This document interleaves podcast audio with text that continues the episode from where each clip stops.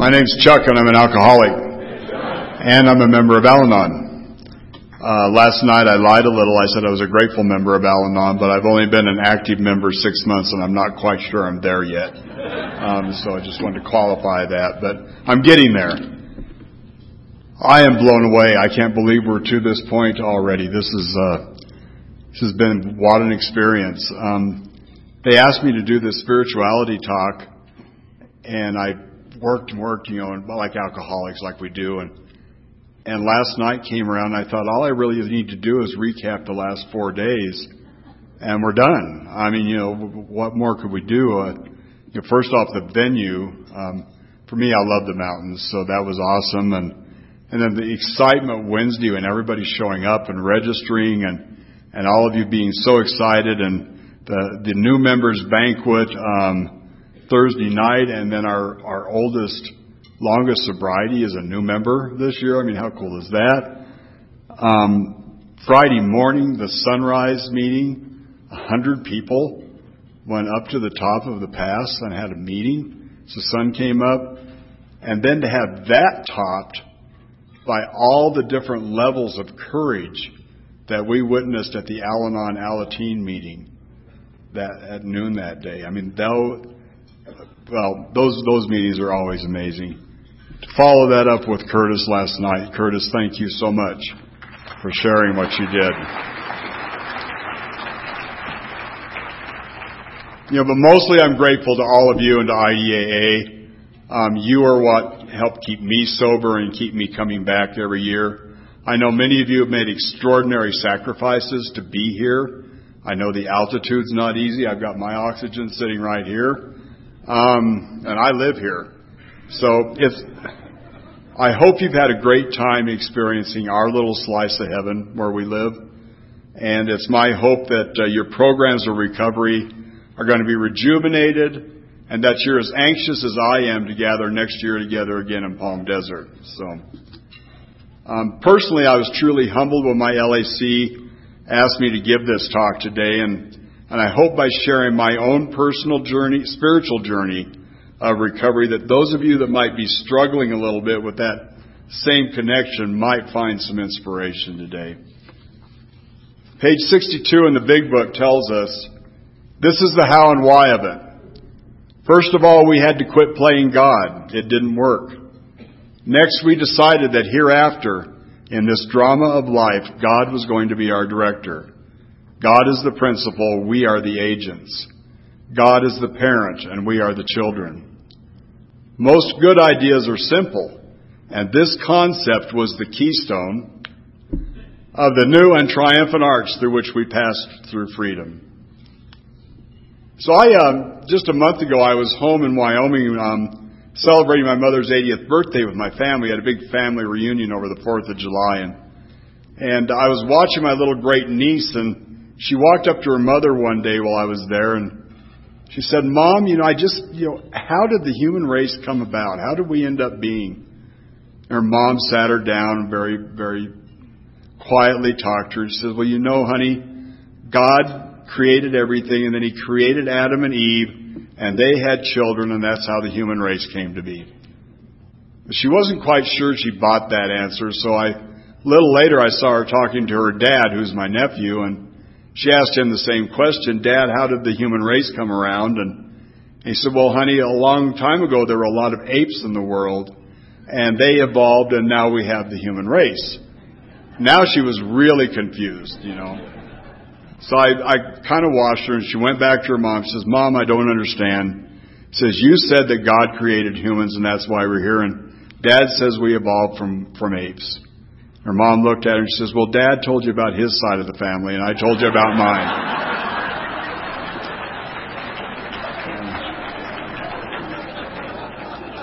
You know, a lot of things in this program are all about perspective, right?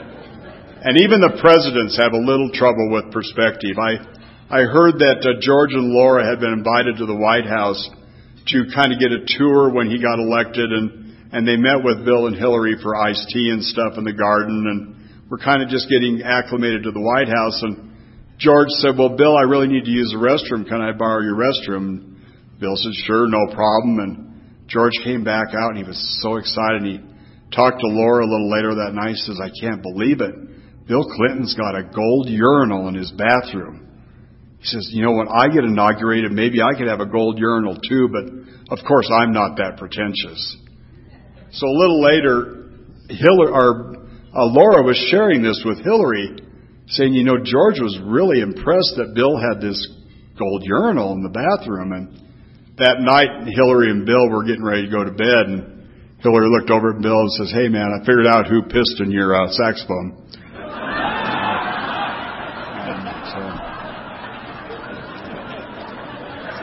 Yeah. Perspective. It's all about perspective. And to me, that's the beauty of 12 step programs. There is room for everyone's perspective on spirituality in these rooms. For me to speak honestly, I can only talk from my own perspective. You know, for years I've struggled to name that which I can't define, the, the divine that I can't define in this, in this world. And I choose to call my own spiritual source, my own spiritual resource, I choose to use the word God for me. When I use that word, I'm not trying to define my concept or anyone else's concept of what their divine source is. It's just a word that the human race has used for hundreds and hundreds of years to describe something that we don't know how to describe, and it works for us. So when I use that word today, that's what I'm referring to. And I'm so grateful for the simplicity of this program and the spirituality in this program you know, it's pretty evident that I'm a pretty insane person without it. You know, for me, sometimes the world seems to start spinning faster and faster and, and it gets to the point where everything is a blur. And yet I believe for me there's a cushion of calm at the center of my life where I live in union with my spirituality. You know, the world's a really needy place. I shouldn't go there for sustenance. I need to find something else. If we can find that completeness of our spirituality, it's only then that we can really reach out and help someone else, that we can really meet their own needs. For this alcoholic, my spiritual connection is the solution to all of my problems today. To begin my spiritual journey of recovery, I'd like to open by sharing a poem by Carol Bieleck. This is a poem that was used by Richard Rohr to title his book, breathing underwater. Some of you may have read that. I built my house by the sea. Not on the sands, mind you, not on the shifting sand. Strong house by a strong sea. And we got acquainted, the sea and I. Good neighbors. Not that we spoke much, we met in silences. Respectful, keeping our distance.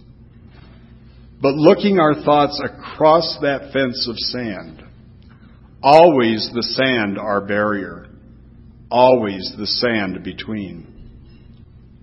And then one day, and I still don't know how it happened, the sea came. Without warning, without welcome even. Not sudden and swift, but a shifting across the sand like wine. Less like the flow of water than the flow of blood. Slow, but coming slow, flowing like an open wound. And I thought of flight, and I thought of drowning, and I thought of death. And while I thought, the sea crept higher until it reached my door. And then I knew there was neither flight, nor death, nor drowning. That when the sea comes calling, you stop being neighbors and you give your house for a coral castle, and you learn to breathe underwater. This is where I found myself one dark morning in 1996, struggling to breathe underwater and not quite sure what had happened to me. It's taken me a lot of step work, meditation, and praying to understand how I was overwhelmed by that sea. I grew up in a small town in Wyoming of a thousand people, and I remember my father always cautioning me about the dangers of drinking alone or drinking too much um, and uh, and drinking too often. And I didn't learn until high school that his parents were known as two of the town drunks, who used to beat each other up while my dad and his brother lived in or watched from the bushes outside their house. Because he always wanted me to respect my grandparents. But it was this same grandmother when I was eight years old that started asking me to come and help her in the kitchen when we went over there for dinner. And she'd pull her whiskey out from above the uh, kitchen sink and pour herself a glass, and then she'd pour me a little shot and give it to me, and she'd pat me on the head and say, My little man. And I felt so important and so grown up. Now, my great grandparents in that town had helped establish one of the small churches there which my family attended. And there I learned all about this thing called God. The whole idea was really well defined, not to be questioned, and available on Sunday mornings. What I like to call my God in the box, all wrapped up with a big, beautiful bow. I built a strong belief in this God in the box, enough of a belief that as an eighth grader, I found myself praying one night what direction my life should take. I remember hearing clearly that night that I should go to medical school and become a physician. While in high school, I experienced my first two drunks. And what an experience they were. I was that guy in high school who um, didn't wear jeans, you know, button down shirts, slacks, that kind of thing. So in my junior year, I was feeling a little outside the norm. Any of you relate to that. Um, so I decided to break out of my box and, and attend homecoming with a group of friends. And one of those friends scored a, a couple of six packs of 3-2 beer and a pint of blackberry brandy. Blackberry brandy and 3-2 beer. After the dance, a little later on, I finally managed to drive home. This was not a big deal. I lived around the block. Um, and I sat in the garage for an hour trying to sober up. I thought I finally had it enough together to walk into the house. Now, I'm a little older than some of you, but back in the day we used to have humidifiers in the living room for great big pieces of furniture that you poured tons of water in. I fell over that and knocked water everywhere in the house. And I was sick for two days. The following year, I mastered the courage to ask a girl to prom. And after the dance, a group of us headed up in the hills outside of town to party like people do after high school dances. This time there was real beer and gallons of rhubarb wine. Some of you are well aware I've not dated many women in my life. Um, and this first one taught me a lot. In my drunkenness, I noticed what was going on in the other cars around me. And so my best thinking was I thought that my date would also perhaps like me to gently caress some of the parts of her anatomy. Um, wrong assumption. That was a slap heard around the world, and again, my perspective was not real good, right? Once more, I was sick for two days. And since my parents could not imagine that their perfect little son was drinking alcohol, I remember suffering through both an upper and lower GI trying to find out what was wrong with my stomach. Thirty years later, one of the hardest amends I had to make was letting my parents know that I was just hung over, that I didn't have ulcers back when I was in high school. Um, as far as this story is concerned, my college and medical school years are not real um, eventful. However, a couple of things stand out for me.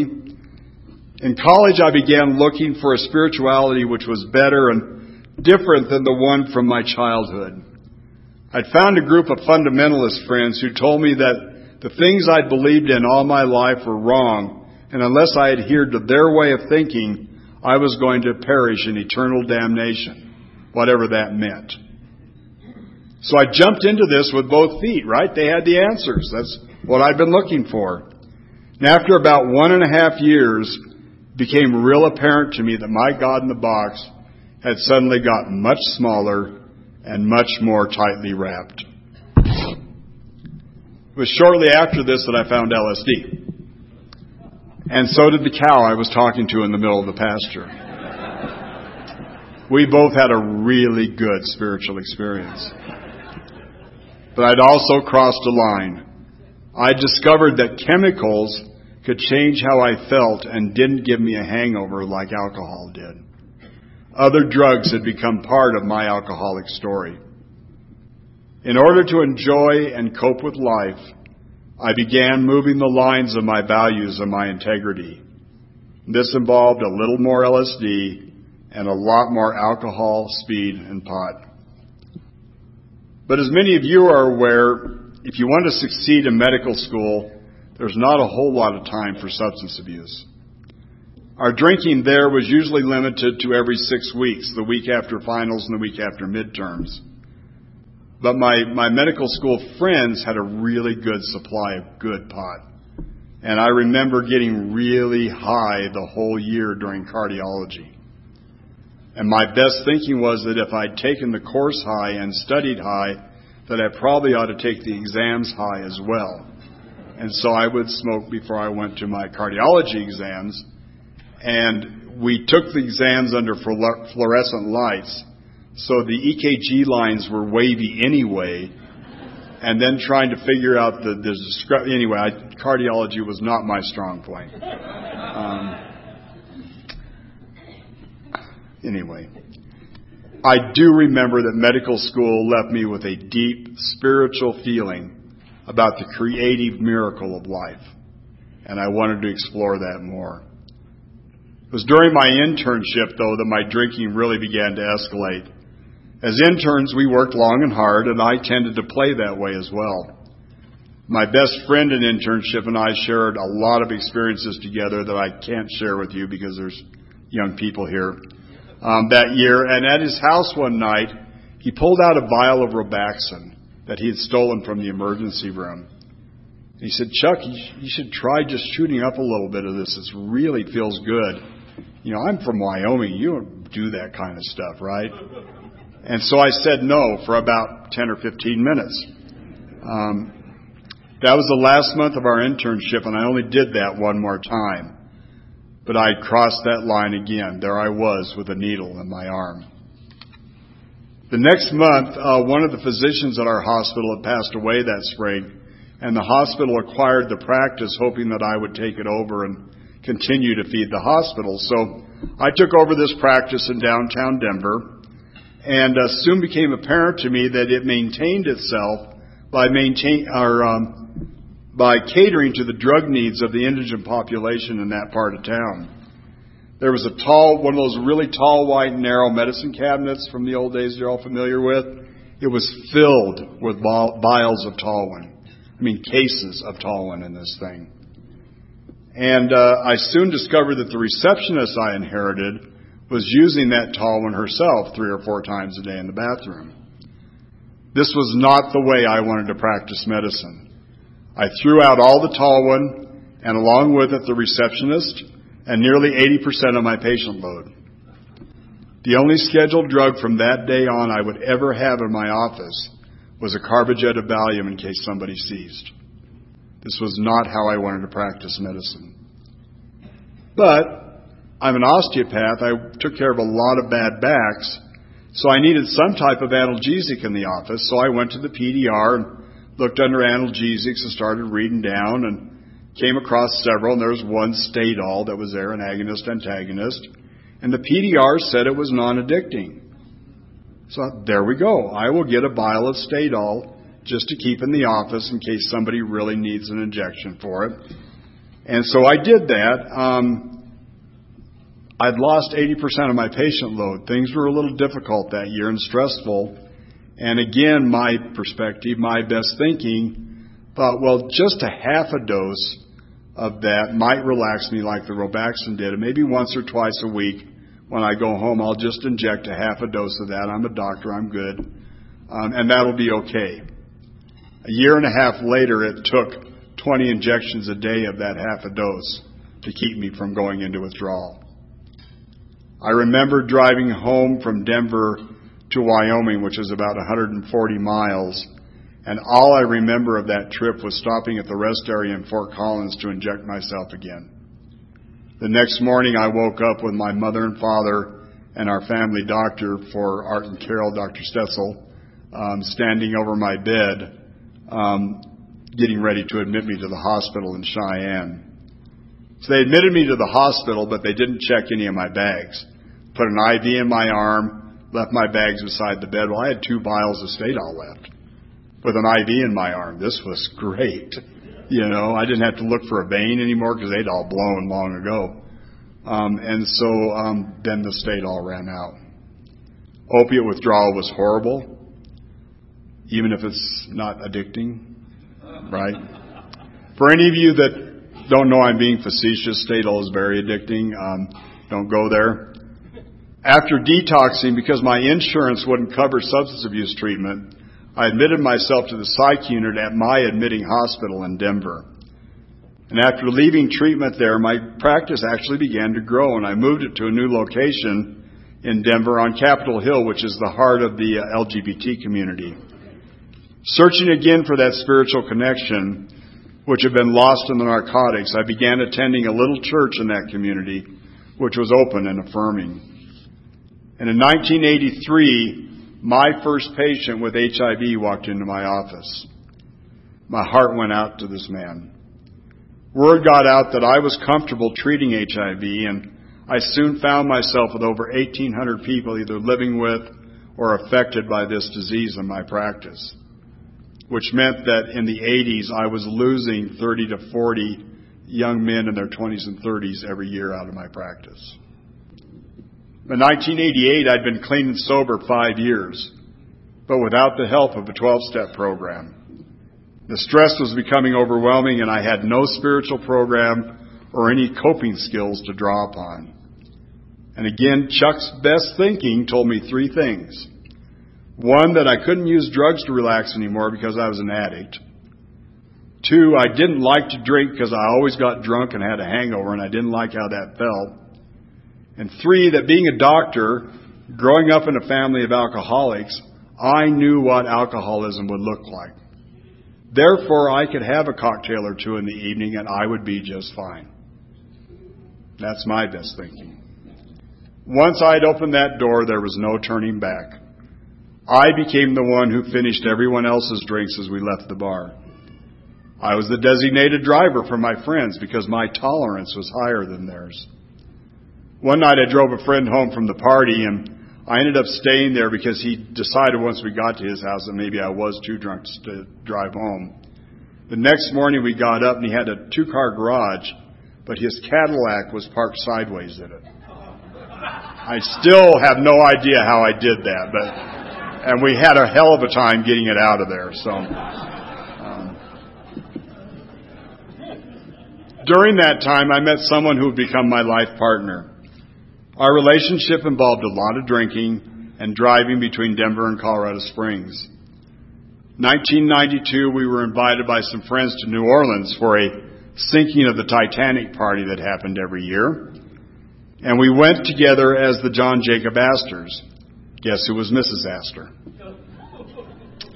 After walking drunk in two inch heels over the French Quarter cobblestone streets, you need to watch me when I come to New Orleans, Kelly. Um, I found myself in a bar at three in the morning, and the bartender was very accommodating. He offered me all the drinks I wanted if I would do a strip tease on the bar. We're not even going to talk about my best thinking that night. But times got bad as well. Alcohol took me down further than opiates ever did. I began having withdrawal symptoms during the day, and as hard as I tried to fight it off, I found myself having to have a little drink at lunch and eventually a little bit before work. I was still attending my little church till one Sunday morning this sweet little lady sat in front of me and she turned around and she says, Chuck, I think you would enjoy church more if you didn't drink quite so much before you came. I never went back. 1995, my body required large amounts of vodka daily to stay out of withdrawal. My hands shook so badly that I had difficulty reading my own charting. I was sure that if I prayed hard enough and the stress let up enough for just a few days, I would be okay. I was a doctor, for God's sake. I was not going to be labeled an alcoholic. One morning, I woke up in April of 1996 to get ready for the office.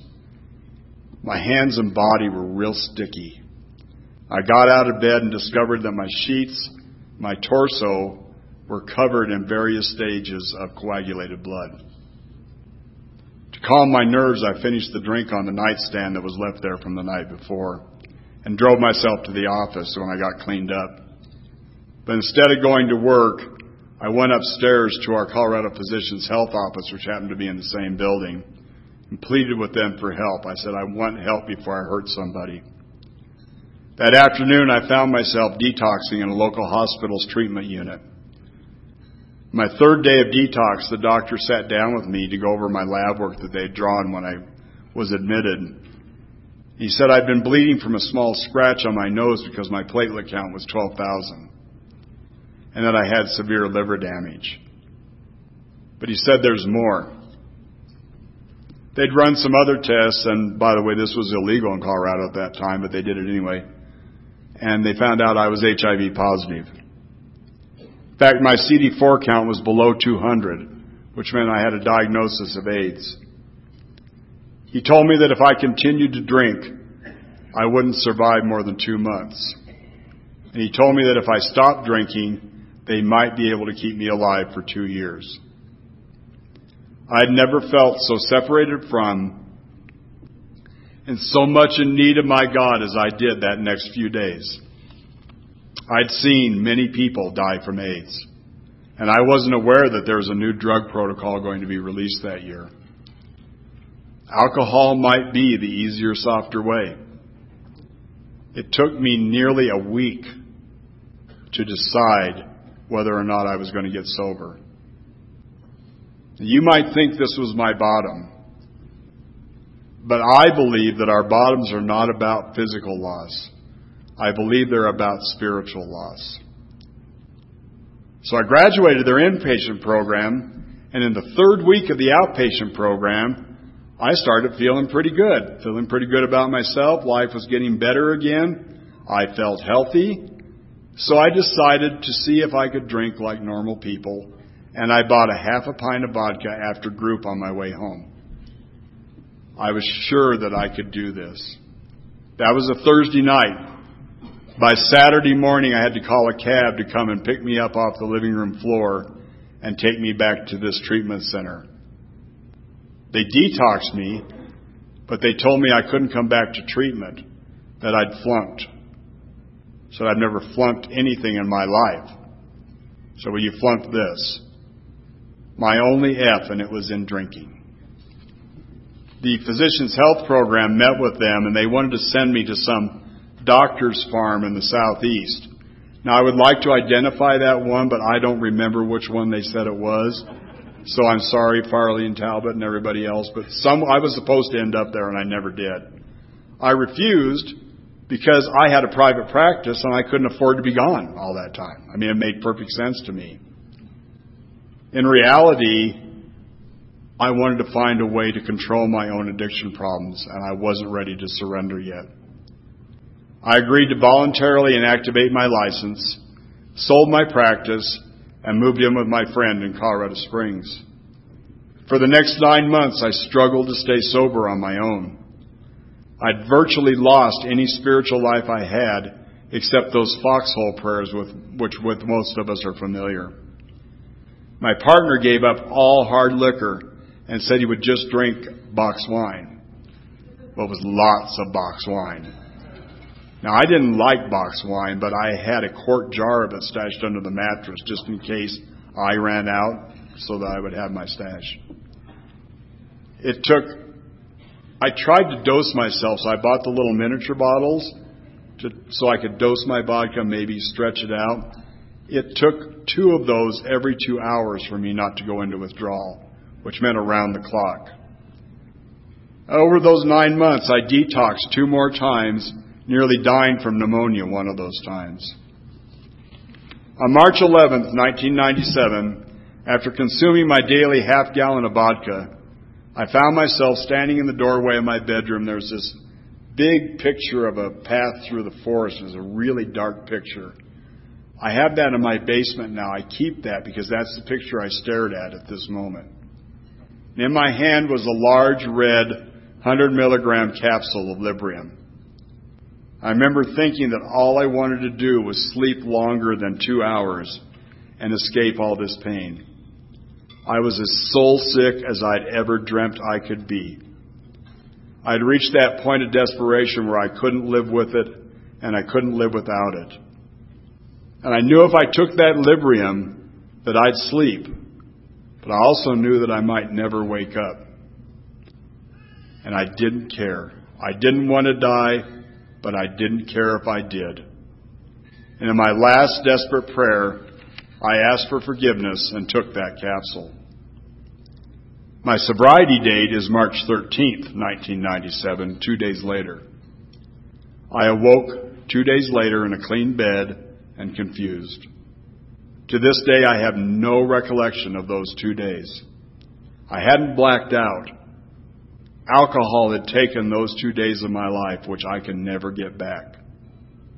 The sea had reached my door, and I knew that there was neither flight, nor death, nor drowning. We had stopped being neighbors, and now it was time that I learned to breathe underwater. This was my bottom and my moment of surrender. And not wanting to be part of my dying anymore, my partner agreed to drop me off at our local psych hospital to detox. Little did I know that this particular detox was going to lead to DTs. I did not want any visitors or any help. I needed to do this for myself. Following detox, excuse me. Following detox, I committed to an outpatient men's group, which met twice a week um, on the other nights of the week. Which met twice a week, and on the other nights of the week, we had to go to AA meetings. As long, as much as I knew I didn't belong in AA, I thought that maybe I could tough it out for 90 days and I might learn something from you all. You know, and you, you didn't make a whole lot of sense to me those first few weeks. My emotions were all over the place and I sat isolated against the wall I was pissed off that you didn't understand me. I felt like a total failure to myself, to my patients, and to this packaged up God which had asked me so many years ago to devote myself to healing. Alcohol had taken this spiritual relationship and turned it into something very distant and cold. But this meeting always closed with the ninth step promises, and one of them struck a chord with me. You will comprehend the word serenity, and you will know peace. Really? It's all I ever wanted in my life was some peace and serenity. And you say that's possible in these rooms? You know, in the 12 by 12, in the second step, it describes how difficult it is for someone raised with a strong belief in God to rediscover their spirituality that will work for them in these rooms. I was that person. My God in the box had not expected me, had expected me to surmount all the obstacles in my life, not surrender to them. My God in the box had asked me to be a healer, and I'd failed. I had pleaded with my God in the box to relieve me of my alcohol's control over my life, and instead I was sitting in an AA meeting. Again, my perspective reminds me of a, uh, our little 80 year old organist at church. Her name's Beatrice. She keeps a cut glass bowl of water on her organ. And I, I was talking to her one day and I noticed a condom floating in it. So I asked her about it. I said, What is this, Beatrice? She says, Oh, yeah, I found it in the park the other day and I, I read the directions. It said to place it on the organ, keep it wet, and it'll prevent disease. She says, You know, I haven't had a cold all year.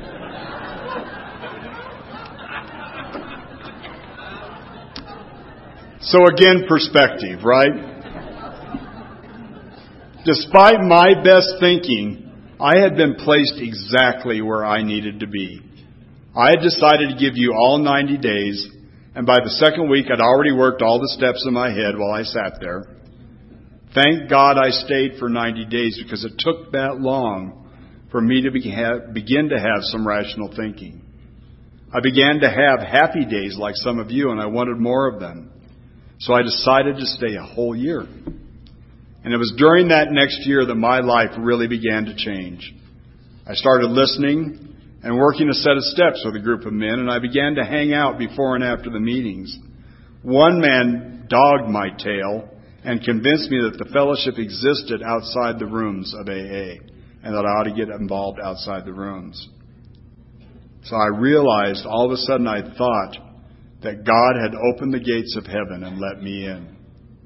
But after doing some step work, I realized that what had happened was God had opened the gates of hell and let me out. Admit it, most of us really don't like listening to how it works. We tolerate it, put up with it because we know that there may be a newcomer in the room that needs to hear it. But most of us are texting or daydreaming or something else when it's being read. Well, I was that newcomer. At every meeting you read that. And I kept hearing the phrase, a God of my understanding. For 40 years of my life, my God had been of somebody else's understanding. This God had been wrapped up so tightly and neatly in someone else's box that I nearly died from addiction trying to figure out the meaning in my life. One of the greatest gifts I've ever been getting, given was when these rooms allowed me to open up that box and allow my concept of a spiritual source to be big enough to keep me sober.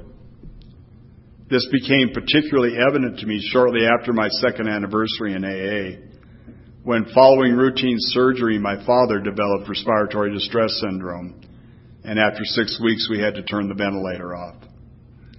Nine months later, I discovered my life partner dead one morning. I found myself amazed at the fact that I had no compulsion to drink after either of these events. I was learning to breathe underwater. Mike R., in one of his talks, um, relates steps one through three to the uh, description of how belief leads to hope, leads to faith. If I'm a newcomer to the rooms, I might hear you say that something worked for you. And if I trust your words more, I might just believe you. I can then ask you, how did you do that? And this gives me hope that perhaps I can take this action as well and get the same results. And if I repeat this action and this, and this experience and, and experience a similar result every time, then that is the beginning of faith. During my early recovery, I began attending church again in Colorado Springs.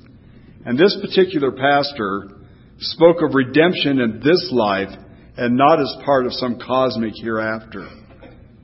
This church, just like AA, encouraged individuals to experience their own relationship with their concept of God.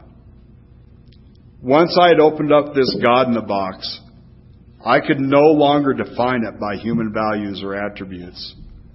My understanding of God was able to keep growing along with my sobriety. But I still longed for this personal experience, this personal relationship that I wanted with this higher power. I was on a retreat one weekend up in the mountains and I was at a small chapel and I felt a touch on my shoulder, and I was acutely aware that this divine presence had always been there and always would be. To paraphrase the big book, deep down in every man, woman, and child is the fundamental idea of a spiritual source. I was reassured that the peace I felt had always been around me, just waiting for a place to land. It's the same feeling of peace that I get in an AA meeting when I see the light come on in a newcomer's space. It's the same feeling of peace I got when my first atheist sponsee came to me and said, I can believe in the process. Is that good enough? And I said, yes. It's the same feeling of peace that I get when I'm here with you all.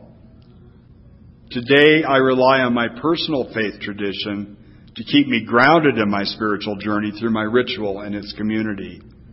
But I rely on AA as my source of spiritual experiences through its ritual and community. There's a common spiritual inspiration between the two, which comes from a collective consciousness.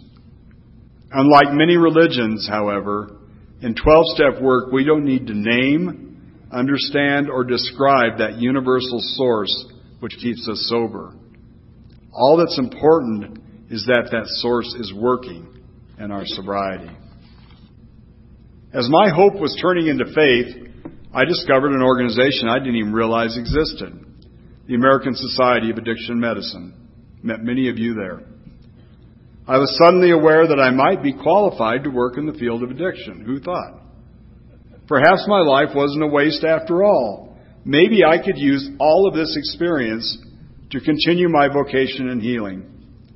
I was ASAM certified in 2004 and am currently a diplomat in the American Board of Addiction Medicine.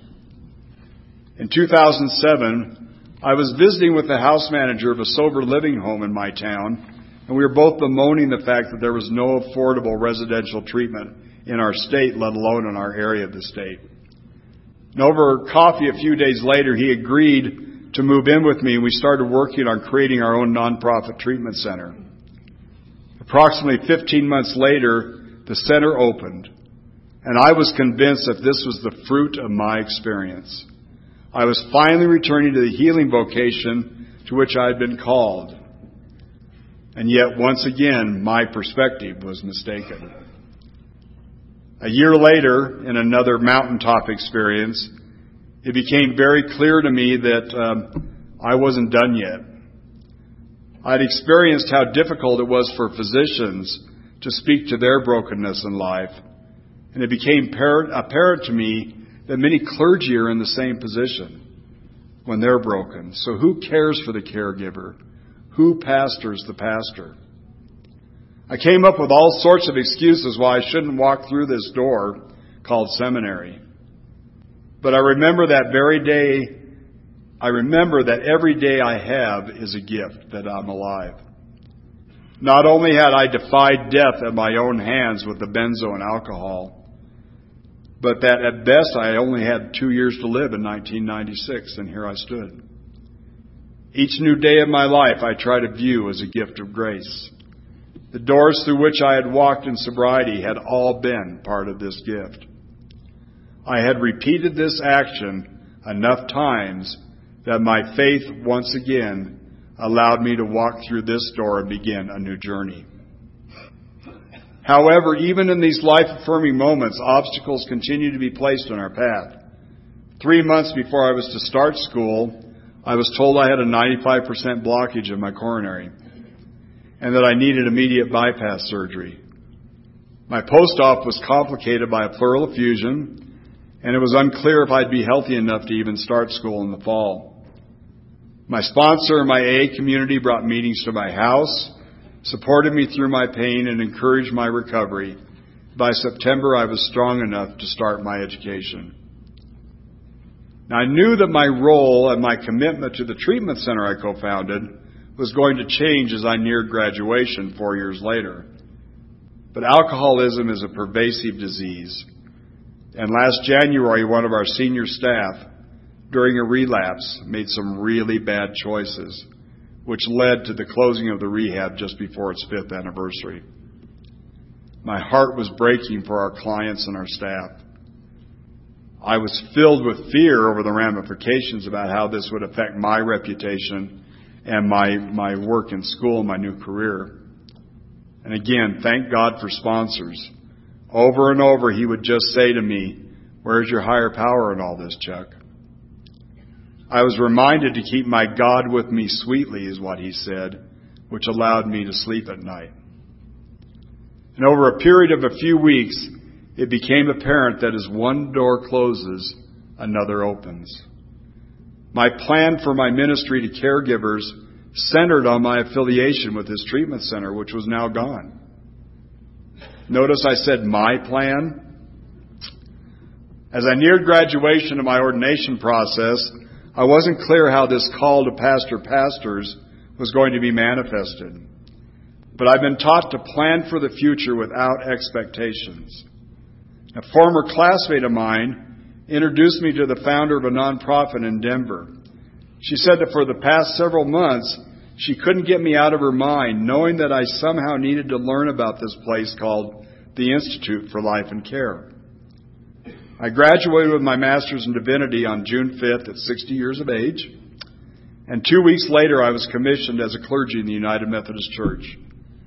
My church has allowed me to take a position with the Institute for Life and Care whose mission is to provide spiritual care and guidance for first responders and professional caregivers.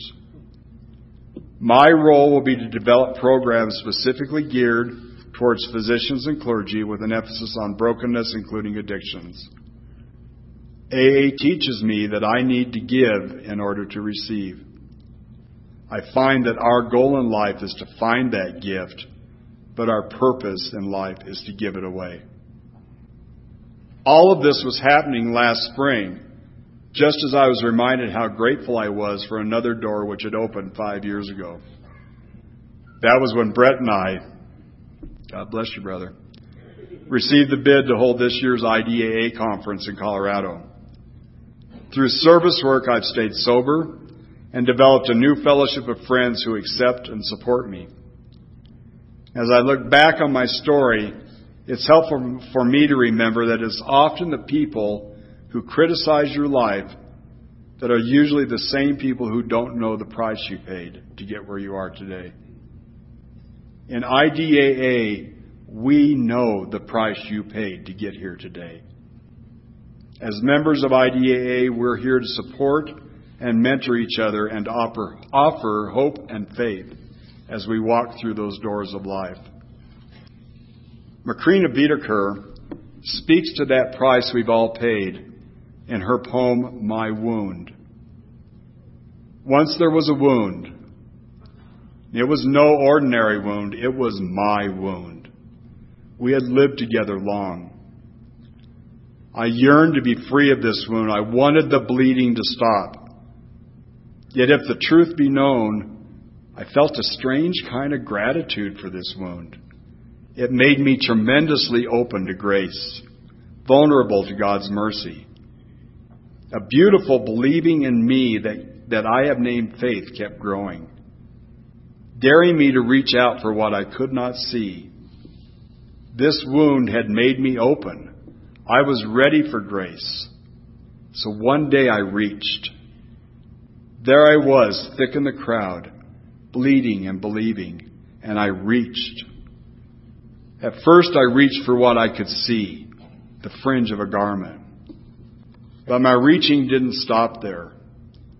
For someone, something reached back into me. A grace I couldn't see flowed through me. A power I didn't understand began to fill the depths of me. And trembling I was called forth to claim my wholeness. The bleeding had left me. The believing remained. And as strange as this may sound, I have never lost my gratitude for the wound that made me so open to grace.